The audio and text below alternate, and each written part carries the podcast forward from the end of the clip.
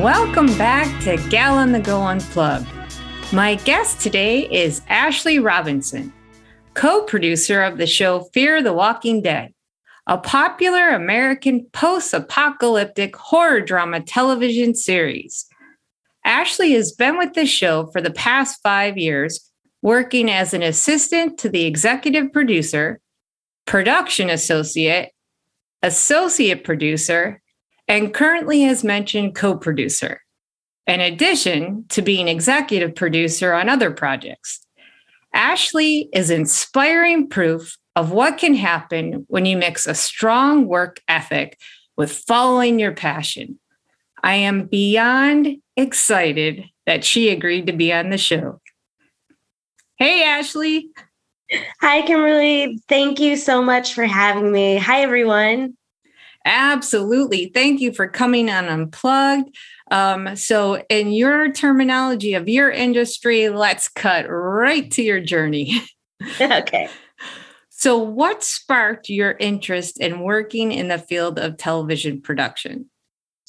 So, when I was in I think it was middle school. I there was a new video store that opened up right around the corner from where I lived, and I had in, been into television and movies, but um, Kill Bill Volume One became available to rent, and I think I rented that movie at least twelve times. It was enough. To, yeah, it was enough to where the the two guys that worked there knew me by name, and they were like, "Oh, you're coming to get it again." Um, just because I was so enamored with the story and how it was shot. I, I loved film and TV up until that point, but that specific movie made me think about how could I actually do something like this. So um, that's right around middle school and the beginning of high school is when I started to look into like making my own shorts um, using the resources at my high school to my disposal.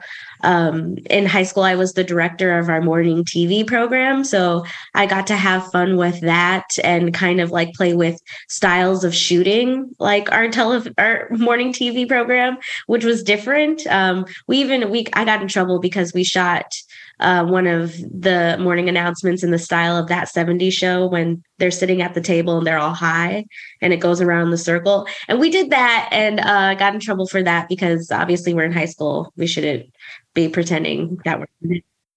we're under the influence but everybody thought it was really great and that i really like captured like that round table like style of shooting um, so i've been interested since high school i went to um, college for film. Um, UT in Austin has a really amazing film program. Uh, learned a lot from my professors there and did a study abroad program that they have in Los Angeles where I got to intern and work on sets. And that kind of solidified that I wanted to work in the industry. Um, I didn't realize where I wanted to work in the industry, but um, getting hands on experience in Los Angeles really paved the way to figuring out what to do next. Uh, so that's kind of like my journey. Well, that's deep that you knew from middle school age, like genuinely knew. And do you have any of your stuff to this day? Like, do you have the first short you ever made saved or? I actually I have three, which I've done much more, but they've been lost to time. Um, one of them, the reason why I still have it is because I was a student council president, and in uh, Texas, all the student councils get together like as a state conference, and um, they can enter in these different competitions to show off what their program is doing like thematically for their school as like a positive step forward. And we wanted to concentrate on um like obesity and healthy eating. So we shot a short that i directed uh, in school and it was kind of like uh, the story of Fat Albert. It's very interesting to think about now, but we had, we ended up winning that competition so um, I still have that one because it's still with the Texas Student Council like organization in their archives. So I have that one and then a few other terrible ones that I will never let see the light of day. well, the first one sounds amazing, and I guess the rest will will be a, the mystery. will ruin me because they're terrible. uh, I bet you not. But you know, creative is all subjective. So now, okay, so you had that focus in middle school, carried it through like formal education through college and internships. And then how did you come to working on the show Fear the Walking Dead? So I moved to LA um, in 2015, as most people who enter the industry do. It's either LA or New York. Now you can go to Atlanta, which I wish was an option at the time.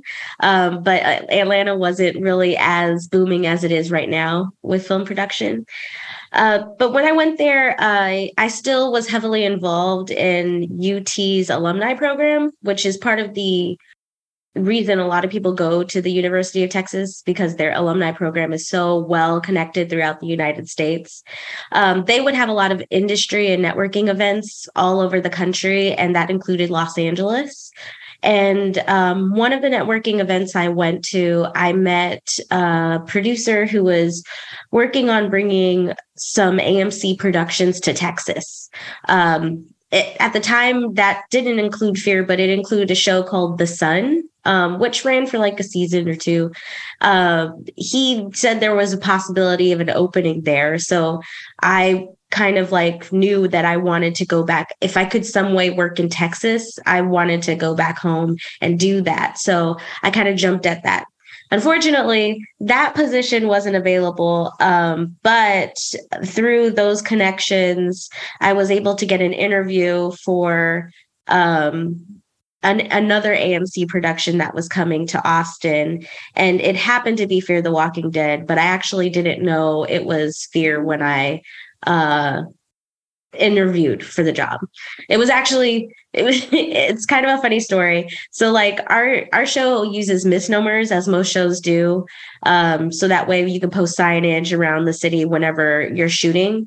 So like for example, past seasons we've used monikers such as like tarantula or uh, Scorpion for whatever season we're working on. Uh, that first season, when they came to Texas, it was Bats.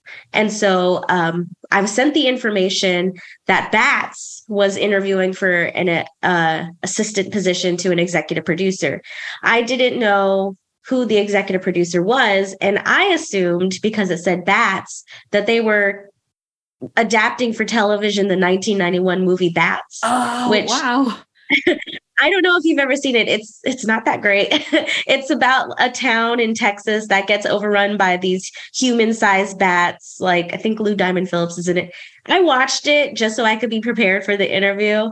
Um, and so then when I got to the office, I noticed all of the posters and all of the decor was all the walking dead and fear the walking dead so i was very confused but i was also super excited because I'm a major I was I've watched The Walking Dead since it started as well as Fear the Walking Dead when it spun off.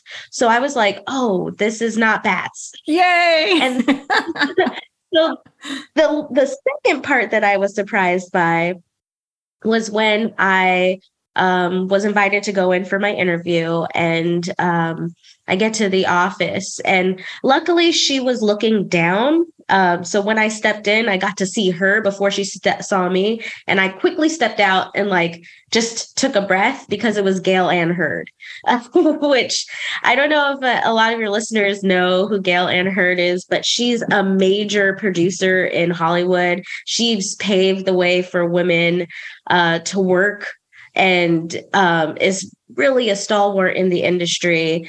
Um, she's she's produced like so many hits, which includes like Terminator and uh, Aliens. And I knew who she was.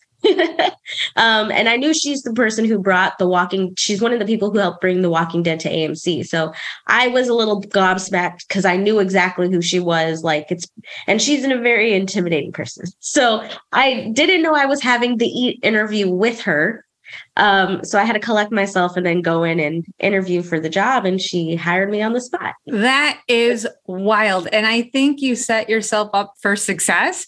You know, most people would probably be like, oh no, I'm stuck in that moment, like not turn around really quickly take a breath, just like recenter yourself and go back in. I'm sure that like you know really worked in your favor with like the situation and that's super cool. Uh, she was obviously impressed to hire you on the spot. I, I think she was. Um, she even had to call the person that came in right before me to let him know he didn't get the job because he thought he thought he did and he had already quit it within the last, I don't know, 20 minutes. So I felt bad about that, but not really because it's it was it's a, even though it was a lot of hard work, a lot of long hours.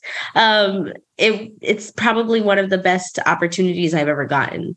Well, I, I am so glad you got that opportunity, um, especially since you deserved it with all the knowledge you had of her and her, you know, history of um, pieces that she was involved in.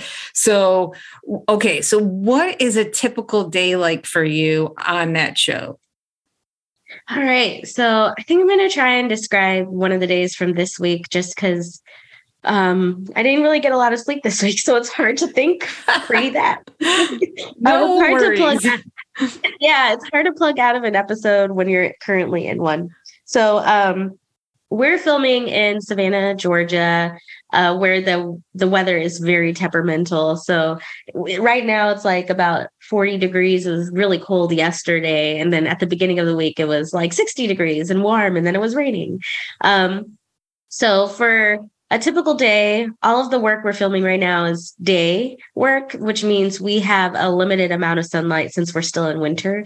So we start we start filming at sunrise and finish right before sunset. So um, because we're an on location shooting show, I'll have to usually drive to get to the location. And this these particular locations are about 40 minutes. So I kind of wake up at like 5 30, um, get all my gear together, um, particularly to make sure I'm warm because we're working outside and dry because it's raining.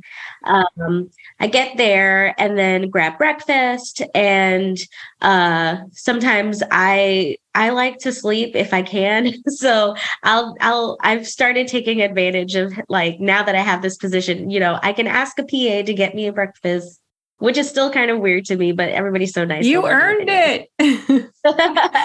um, but we'll get there. Um, we already know what scenes we're going to be shooting for the day. And usually we start with a rehearsal with cast in the morning. Um, we go through the words and then we do uh, rehearsal with uh, action. We see what we want to change, what dialogue we want to modify. If there's a specific concern with some of the lines that we're saying, then I'll either use my own discretion to say that that's something we could change, or if it's something that's a little more important to the script and the story, then I will run it to the writers because we don't have writers on set. So I'm kind of serving in that capacity. Um, so I'll run it to the writers and let them know what changes we want to make. And then they'll usually give me a yes. But if they give me a no, then we'll chat it out. And if not, then, you know, we can get on the phone or whatnot. But we've, our the people who are in this show um, are pretty well connected to their characters and kind of speak their language. And the writers understand this. So they really don't push back a lot because, you know, they know what they want to say and how their character would say it. Um, and then we get to filming. Uh, if there are questions, I often get a lot of questions from different departments, um, maybe questioning whether a prop should be on someone's belt. Is that going to play in a future episode? So I'll answer those types of questions. Uh, the script supervisor thinks a line doesn't sound weird. I kind of have to make a determination if we need to change it or if I need to explain why the right the lines are written the way that they're written. I'm also serving like as eyes and ears for what's happening later on in shooting. So, like the next few days as well. Uh, so, sometimes we may get emails from different department heads that have pictures of things that are being modified, like costumes or uh, a special effects gag that we need to run by the director. So I'm often showing the director, like, here's what they have, because they're not going to be checking their phone. They're going to be directing. They're going to be answering the questions that are all around. So um, I'm running point on that. And then I'm just dial- uh, documenting everything because at the end of the day, I have to send a report to my bosses, which are the showrunners or writers. And our executive producer on the ground uh, and letting them know like what's going on throughout the day um, how is the atmosphere with cast and crew? Is anybody unhappy? If there's like an incident or an accident i have to let them know as soon as possible and then detail it in the report and then throughout the day, I'm also grabbing shots of what we see on the camera so I can show the different camera setups um, that we're shooting. And then sometimes if we're doing something really cool, like for instance, we we shot up this survivors encampment yesterday with all this pyro that special effects set up so it looked like it was getting barraged by like machine gunfire um, sometimes i get a recording of that so they can see how cool it looks oh wow um, yeah so um, that's throughout the day and then pretty much it's a lot of fielding questions and then writing my report and then um, getting pictures, m- wearing many hats. And then we finish around sunset. And then I come home and finalize my report and finish it maybe like two hours later. oh my goodness. I think that gives you, I hope, the listeners and definitely myself an appreciation. Um, you know, uh, you you make it look so seamless, you and your team, that I think it's taken for granted. Like all those components that go into it to making it as stellar as it is. Um, you know, and also it's so impressive because you're needing to make throughout your average day like a, a ton of on the spot decisions. Where does that come from for you? Like um is that like a natural confidence you have? Do you just have really great um gut instinct? What do you attribute being able to make those um, important decisions to well, I think um, besides working as an assistant for Gale, I was also an assistant to Mikey Satrazemis, who is our um, one of our executive producers, and he is our producing director, which means he directs a lot of episodes during each season. And so, uh, being by his side really installed a great confidence in what to look out for and what to watch for. Um, so I really got like on the spot training for that. And I think that has really helped me feel um, confident in the answers I'm given when questions are asked like that. So um, basically, I've, I've been able to shadow a really great producer and a really great director. And those skills uh, have kind of transferred to what I'm doing really well, uh, which I think has helped specifically for this kind of show. I love it because I, you know, you were absorbing their actions uh, like a sponge. So exactly. Their expertise has really trained me well, in my opinion. But from what I hear from other people, you know, they're really they they trust the things I'm saying, which is good. Um, and of course, you know, when I started doing this specific position early on, when I was an associate producer, you know, we make mistakes, but you learn from them and uh, like my bosses have been really gracious about being transparent about how to better or improve upon those mistakes in the future. Uh, so I really like rely on really good communication with them and um, being knowledgeable about the source material. So I've like the script, I break it down when we're in prep for the episode. That's the first thing I do. And then every revision, I read every change. Um, I'm going on all the director scouts. I'm making notes of different line changes. So really, I have a deep knowledge of the script we're working on whenever we get to shooting it, which I think is important. It's obvious you're putting in the work and you respect your craft, and you know it's it's really nice that you have those two people right that you had knowledge of and admired, and they obviously admire you to trust you in the position you're in, which that's pretty cool. Oh yeah. If they ever get to listen to this, I hope Gale and Mike, you know that I love them dearly. And one day I will win an award and I'll include them in my acceptance speech. I love it. I hope they hear this. And uh, yeah, I look forward to cheering you on from the other side of the screen as you give your speech, because I believe in that stuff. You know, you just put it out there, so it's going to happen. oh, thank you. Now, okay, you mentioned uh, all the different things that you do, right? The components and the hats that you wear that are part of your role. So, what is your favorite aspect um, of the role that you have, or can you even say? I can definitely say uh, this show is very. Uh, what what I love about Fear the Walking Dead and The Walking Dead, and maybe not something not many fans know is this is a very practical show. We do have a fantastic visual effects team that enhances a lot of what we do, but our special effects team uh, really goes the extra mile to really create practical effects for whatever big action sequences we have whether it's and also our stunts team whether it's um, walker kills or car accidents, um, explosions. We really try to do it practically so that way we can just enhance it a little a little bit. So it could be the most authentic thing you're seeing on screen. So i really enjoy seeing when we have a complicated piece of action in the script and figuring out how to bring that to life I can't give an example from this season, but season seven of Fear the Walking Dead uh, is the aftermath of a nuclear explosion in Texas. Um, a couple nukes went off. And so they're living in a nuclear wasteland um, oh, at that point.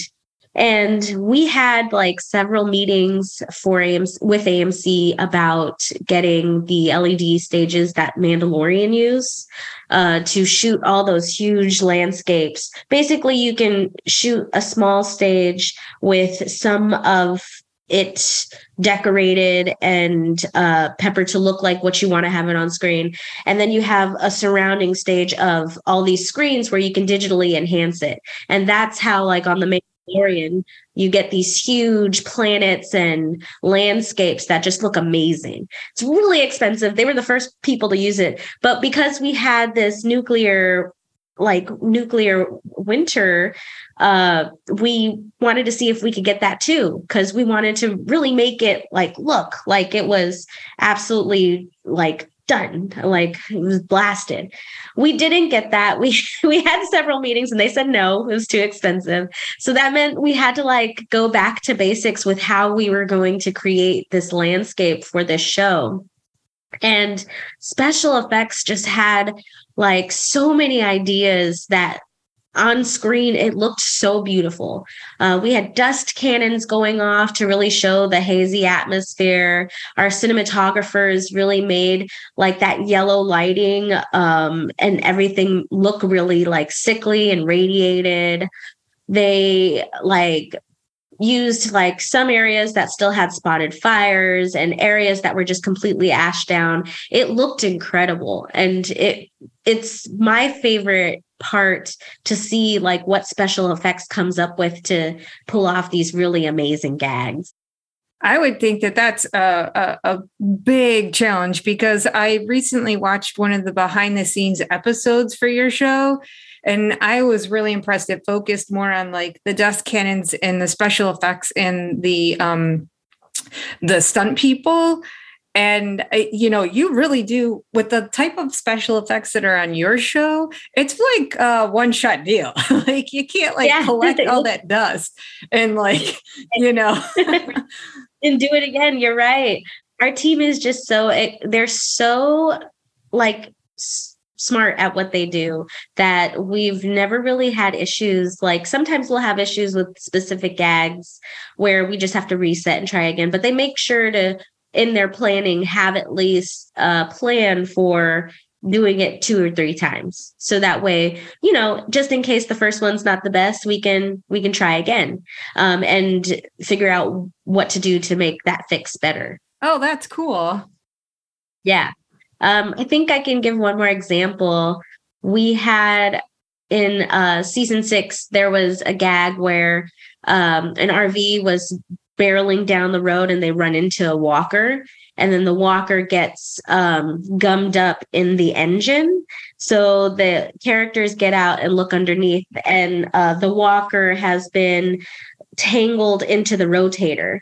And so we they created this like rotator where they put a stunt person who was an amputee on the rotator and was able to turn them around and had these fake um, fake intestines wrapped around the rotator. So that one way when the engine was turned on, she spun, which was the grossest, coolest thing I had ever seen. That's wild and it is gross.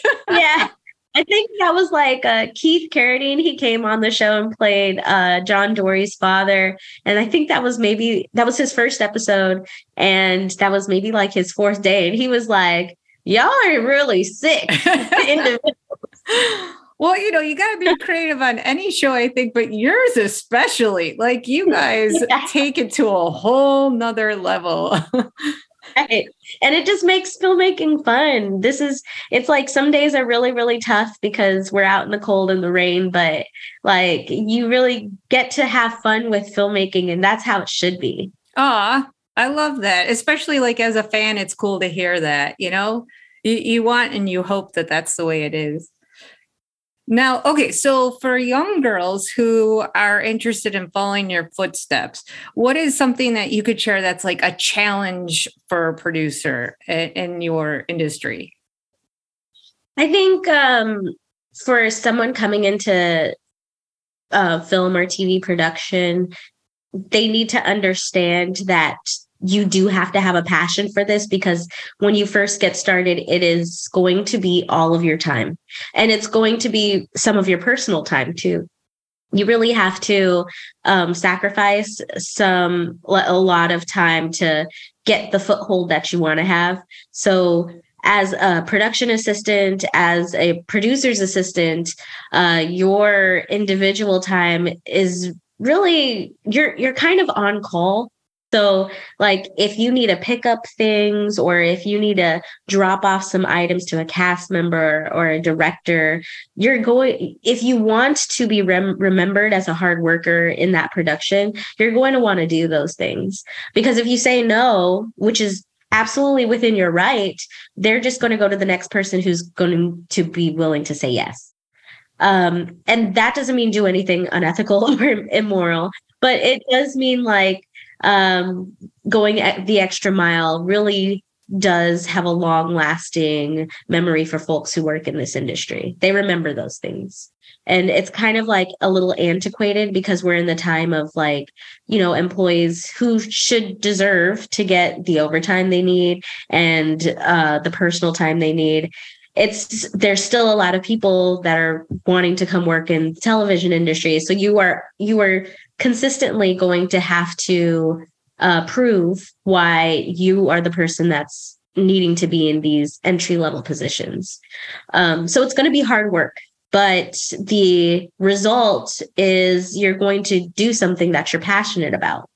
And you're going to pave the way for someone who looks like you to do the same thing.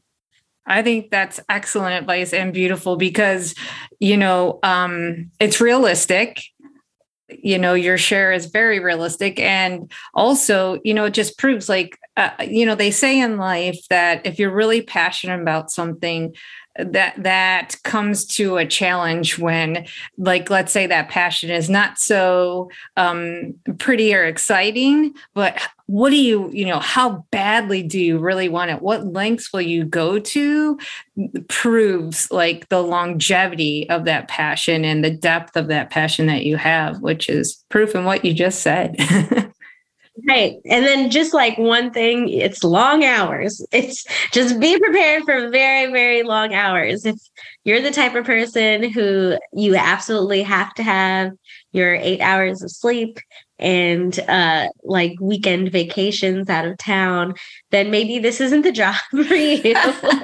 uh, but I just I think I always have to prepare people. I'm like, you are gonna work very long hours. I I don't even know how else to stress that. Now, I know you have great respect for the current team that you're working with, but if you could work with any producer or director in the past who is no longer with us or in the present, who would it be and why? So I had to think about when you asked this question who I would say because this has changed for me over the years, but um, there's been two people that have kind of been consistently on this list. I'm going to go say I'm going to say Sam Raimi. Uh, he's a director. I love horror. He does a lot of horror stuff, and he's had such a great um, career to show that you can meld horror with other genres and it be successful. I love the Evil Dead franchise, and I think he really had a lot of fun with that. Um, one of my favorite sequels of all time is Spider-Man 2.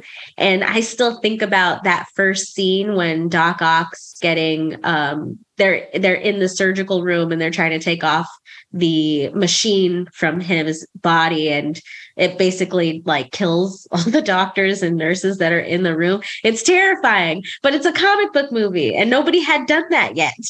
Um, and i love drag me to hell. It's very clear he just they were just like here's some money have really fun with this very shitty person and give them a very shitty consequence and he really did uh, I think a lot of people don't like Multiverse of Madness. Um, I loved it, I, but I also love Sam Raimi. I think he, like, he, the way his work speaks to how much fun he has as a director and how much he loves horror that he's willing to put elements of it in places it shouldn't belong. I would want to meet him one day and I would love to work for him. oh, well, I hope both those things happen for you because, you know, you have a legit appreciation and knowledge base of you know his work. So it's so cool to hear your perspective too because you know when we think of um, you know people like the directors and the producers we think of them one way but you have that kind of um, more authentic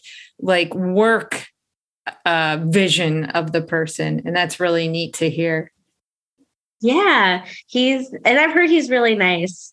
Like you work in this industry and you get you hear a lot of rumors about people and it's really sad when you hear about the ones who aren't kind to others, but I heard he's like a very fun, kind person and really on top of loving his craft, he really respects the cast and crew that he works with, which I think is very important. Oh, that's cool. So you can keep him at the top of your list. I love it. So, okay, so what is like a, a tool of your trade that you could not live without? There is a program called Scriptation that I use heavily. Unfortunately, I'm not an Apple user. I know everybody gives me crap about it. They're always like, you give me green bubble text. No, and no, I'm a droid girl. I'm with you. I support you completely. yeah, so I have like a really cool HP computer and I have the Samsung flip phone. Everything of mine is cool. It's just not Apple products. But uh, Scriptation is available on Apple's Apple's um, app site, and I think it's still on the Microsoft Store. And it's a program that allows you to uh, make notes and modify and mark up a script.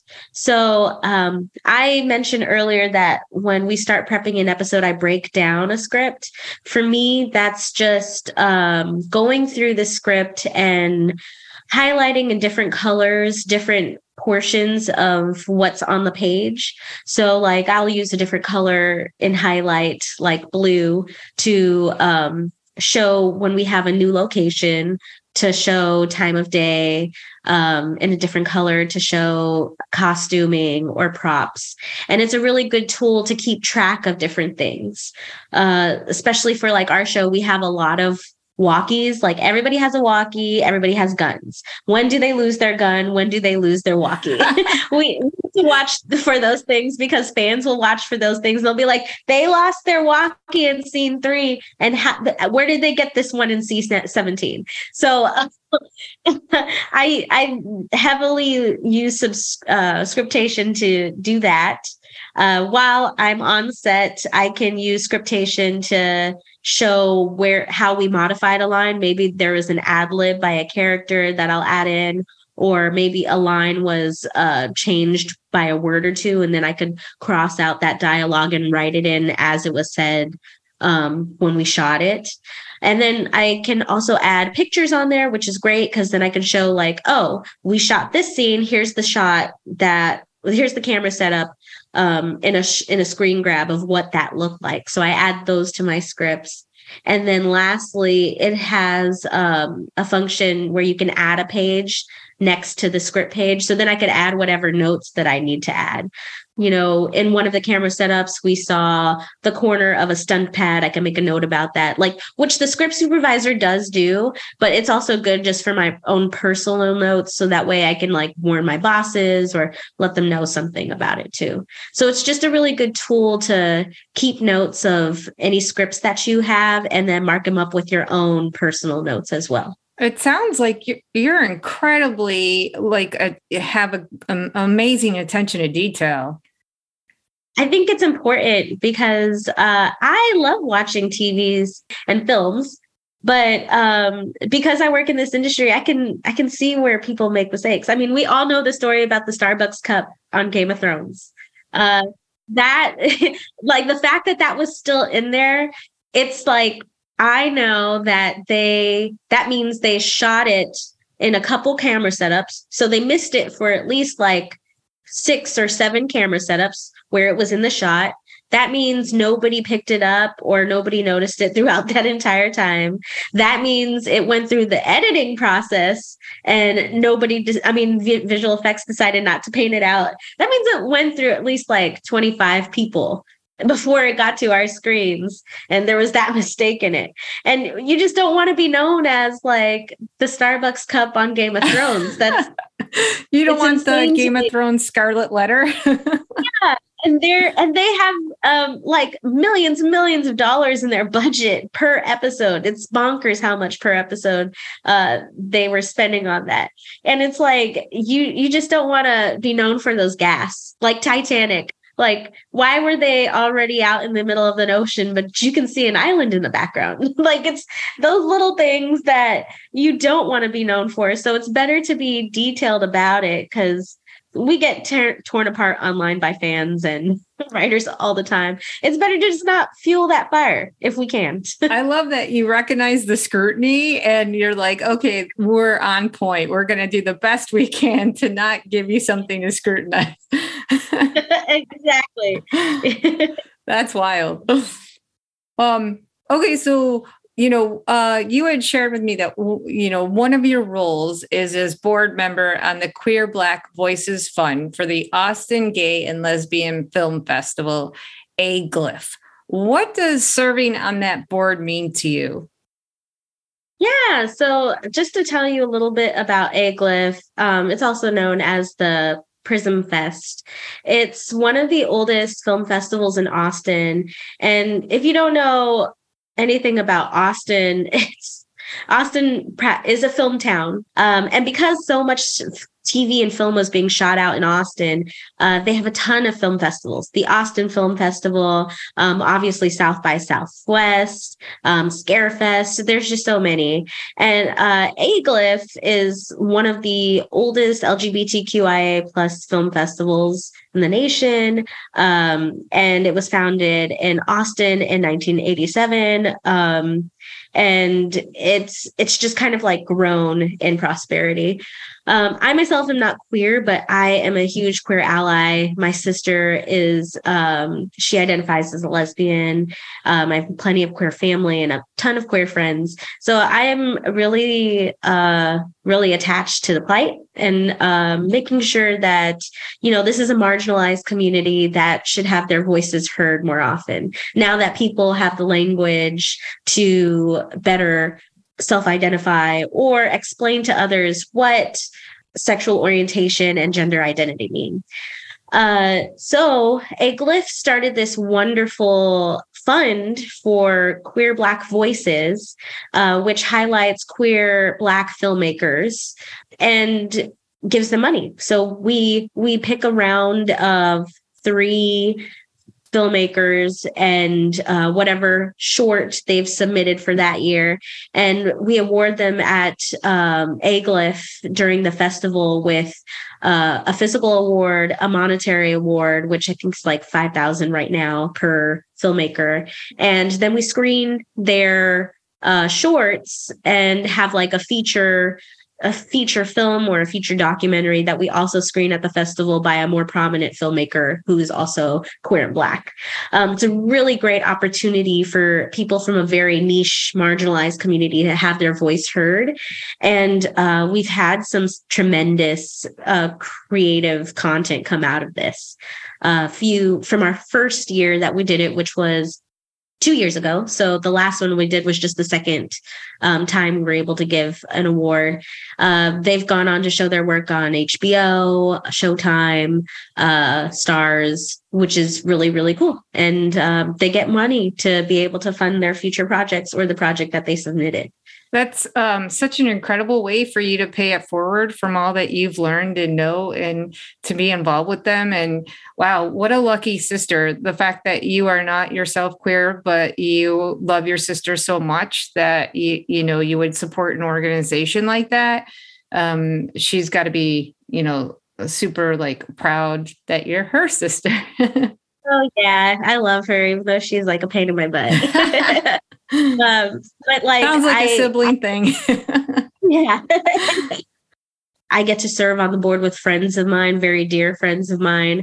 And we just have a really great time watching uh, the works of the, like, we maybe the first year, I think we got maybe like 15 submissions, which was like really cool to like start it off. And then last year we got maybe like 200. It was crazy. Was a huge increase. Um, got a lot of publication from the first year that we did it, and we're hoping to get more next year. After next year, we are increasing the number of winners as well, I think, as the monetary award that they get, which will be really great. Um, but it's been really humbling to be able to see like the hard work people are doing um, with a micro budget because I, I mean, I've done shorts myself where I've had to raise my own capital, and it's a very difficult thing to do to raise the funds, to find the locations, to find cast that are consistent, and will come to your um, to your your filming dates. um, so it's a lot of hard work, and I'm glad we can award these emerging filmmakers so that way they can have the next stepping stone to becoming the filmmaker that they want to be. Oh, I love that that. Does that kind of keep you grounded too? You know, being part of aGLIFF, like because of the fact that as you grow and you know in the industry and move along, um, it you know you see still the struggling aspect of it, and it keeps you like grounded. Oh, absolutely. Um, I, I mean, I'll probably explain a little more when I get into the electrics, but it's it's really necessary to see not only what other people are doing, but to be inspired by them to figure out how to, you know, kind of imitate what they've done on the screen when I know it's done for a budget that's pretty small.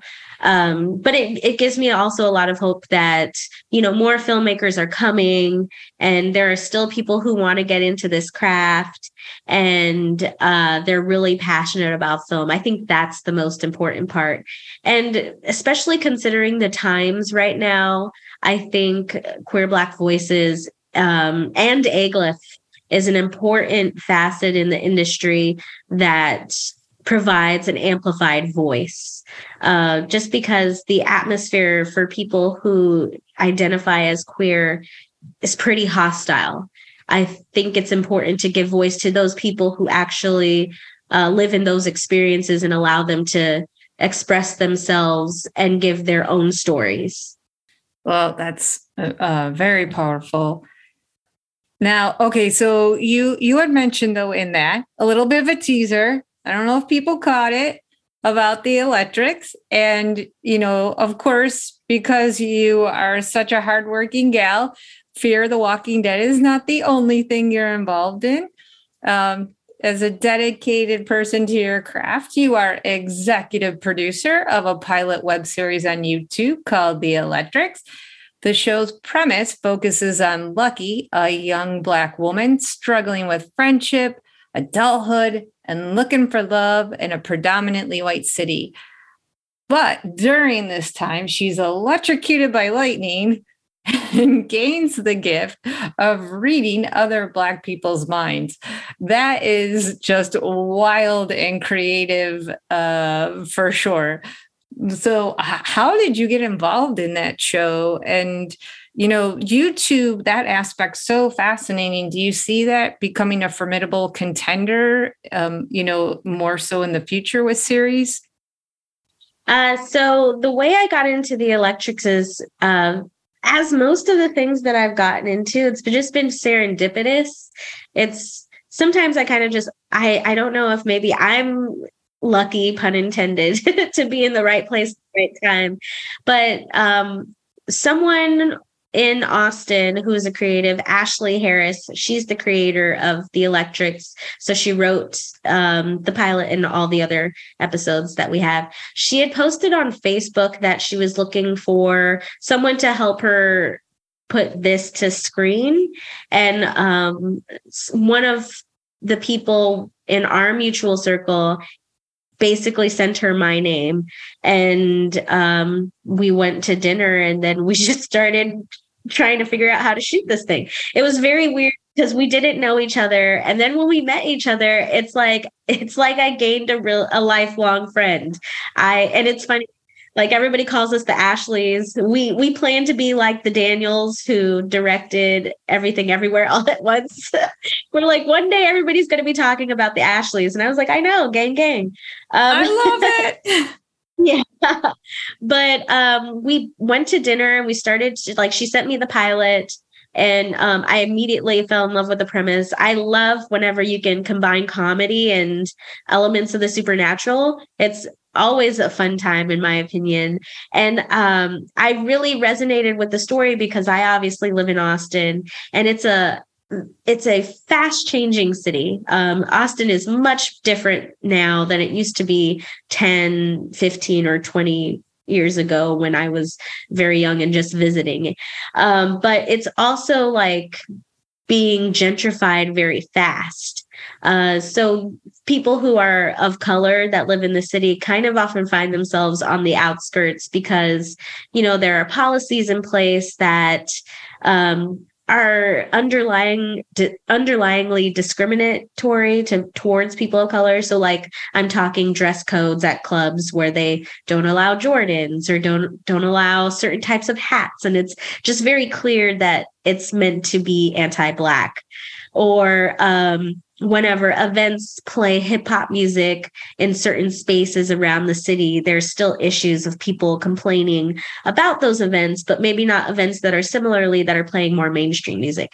Austin still is going through issues like that, which I think a lot of people would be surprised to hear because it's considered the blue dot in a red state it's it's something a lot of people don't ex- don't really talk about which is very interesting because in my opinion we're going to talk about liberal cities i think houston is a much more liberal city than austin is um, just because it's more diverse. And uh, they just have a lot more acceptance for different um, events and like the way people can um, celebrate and do things around the city.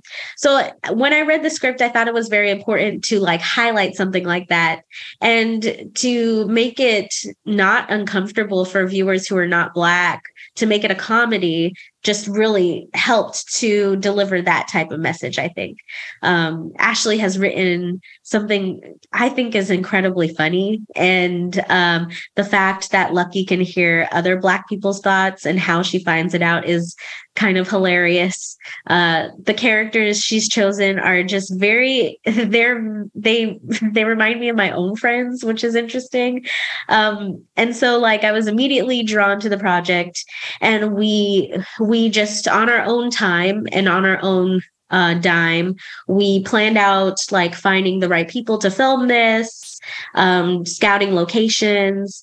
Um, this was like true micro budget filmmaking because this was coming out of our own pocket.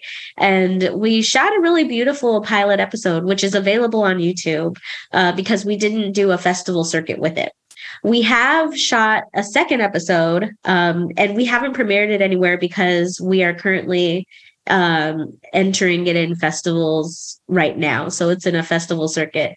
So we can hope to gain um, an audience and hopefully, hopefully more finances so we can fund the rest of the season, which is already written. Well, I hope that it gets the attention it deserves and can take off because it truly is like I was blown away by the premise. I was like, that is definitely fresh. And yeah. I I really respect the fact that the two of you used humor to like, you know, because you knew how it could be perceived. So you used humor as an element to, you know, help people be more open-minded about the subject matter. Uh, I think that's genius. Yeah. And while I'm critical of Austin, there are not a lot of shows that feature Austin, which is interesting because, you know, there's 911 Lone Star that's set in Austin and it's shot in Los Angeles. Um, there was an MTV show that was supposed to be set in Austin, and that was shot in like I think Vancouver. So we also wanted to make a point to feature Austin as a character itself, kind of the way New York City is a character in Sex and the City. So we so we've taken a lot of time and care when choosing locations and um, negotiating with location owners to feature their restaurants, to feature different parts of Austin, to feature like the park, to show that you know this city is also kind of a gem um, that's not really seen on the screen much. I love that you took a city and, and made it more than that, you know, in terms of defining it as a character. Ha- have you ever come across, you know, obviously people don't know the show yet, like, uh, uh you know, at least like mainstream wise. So, you know, they're taking like a leap of faith. If you're like, oh, I want to feature your business, you know, in the show, um, have you been, you know, gotten cooperation from people? Have you ever come across people that are like, ah, you know, like, uh, since I don't know it, I'm not so sure. Like, are you getting support? Yeah, we've we've been getting a. I was actually surprised by the support once we explained what we were trying to do and the premise. Like people were like I think finding locations is usually the hardest thing about shooting short films uh, because they can get pretty expensive. But what we found is by creating a partnership to feature these locations and their businesses um, and explaining, like, you know, we want to show Austin and we want to show your business in Austin. Um, so that way people can come here after they see the show and be like, I was in the place that Electrics was uh, filmed in. They they kind of jumped at it um, which is really cool. And we really try to choose places that are um, local to Austin. So that way we can show these small businesses. So we've tried to stay away from franchised locations um, just so we can show like the quote unquote mom and pop locations that are here, uh, which has helped us not only lower costs for location fees, but by creating a partnership we can lean on for future episodes. Oh, that's fascinating. So you're networking also and being budget conscious. yeah. Um, in fact, we shot the second episode, the location we shot it in because it's set in a club atmosphere um, was is owned by someone who owned a location that we shot in the first episode and they kind of told them hey this is what they did and why it's important and they they were on board which was really cool. Oh that's cool. So yes that those relationships are really important. Yeah and saved us some time and effort which is always nice. So how do you balance that? Like do you have to do like one project focus then switch back to the other project geographically? How, how or how are you able to pull off like a multi-project uh overlap? I've kind of been figuring that out because I want to make sure that um, when I am back in Texas, we can jump right back into production. So it's been a lot of virtual meetings on the weekends or in the evenings with Ashley to uh, prep the the work that we need to plan for when I return in the summer. So we're doing our prepping um, and our pre-planning virtually. Um, for instance this saturday after we're finished i'm literally getting on the phone with a few location owners so i can get pictures and then i'll send them to ashley and she's going to physically go check them out because she's in texas. So we're making it work um, so that way we're efficiently using our time um, and adhering to a timeline that we kind of established uh, before I left. Because we wanted to make sure we keep the momentum going uh, since we had a little bit of momentum. I would say uh, that that must be important. And then she obviously has the understanding of, you know, the primary commitment that you have. Oh yeah, of course. Um, and she, you know, she like she's really good about being like, all right, did you sleep this week? Okay, let's just talk on Sunday. um, but she, you know, beside like if we're looking at from an outside point of view, we both have full-time jobs and we are creating um, and working on this series outside of that. So uh, we both have to be respectful of each other's time in that in that essence. Like she's also buying a house. She's um, engaged. So congratulations to her on that if she listens. So she's got a lot on her plate. Um, so we've we've just been uh, making sure our communication is transparent so that way, if like one of us is having a very complicated weekend or week, then, you know, we can, we're luckily far enough from when we would start filming where we can like space it out and make sure we're giving ourselves enough time to regard our own personal time and mental health, which is important, especially if you want to do production. Um, to I know I said there's long hours, but you need to carve out time on the weekends to just take care of you. well, I can't wait to see what the Ashleys uh, come up with and you know keep going and doing together. Uh, I think you guys. Uh, it sounds like you're a powerful duo there. Um, now, to your point, okay, you're doing all these projects, right? Uh, you're a busy gal. Like, what what do you like to do to you know reset and recharge? Yeah. So I am a social butterfly. So I one thing I will say about Savannah is um, there's a lot of good food here, great food, and because we don't really know anybody outside of our production, I've been able to like connect with our cast and crew on a social level.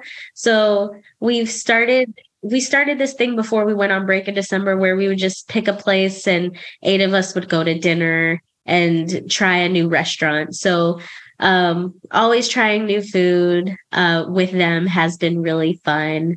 I like to read. Um, so i'm i i'm one of those people that buys books and then forgets about them and then reads reads later. You know i'm one of those people where the the pile of books you've bought is looking at you while you're ordering another one on amazon. So i'm always reading books which is so nice to me. I obviously like to watch television um, a lot a lot more than a lot of people are are comfortable with sometimes. But in my own defense, I call it research because you should always know what's going on in your industry. Absolutely. when I'm home, I like to play with my dog and I love to host um, dinners um, or just like small get-togethers with my friends. If I'm if I'm not doing anything, I'll put on a face mask and have a glass of wine and that will be a perfect evening for me. well, all of those sound really good. I, I might have to adopt one or two of those myself. It sounds very enjoyable. uh, one of those like p like face masks you could just stick on your face for 20 minutes. It really is like a very like quick and calming reset because you could do it while you're doing anything but just sitting there for 20 minutes and having your face moisturized is a really nice feeling. you're, you're multitasking, but in a self care way. Exactly. I love that. Um, you have just so many super cool things going on. Um, I, I, am like beyond thrilled to, you know, have you on the show today. And, um, you know, for people that want to learn more about Ashley, I encourage you to check out all the cool projects that she's working on, which you can find on her production IG page, which is at Pretty Witty Prod. Thank you for taking the time to unplug with me today, Ashley. Thank you for having me. I had a lot of fun. And to my listeners, remember be curious, be kind, and be bold.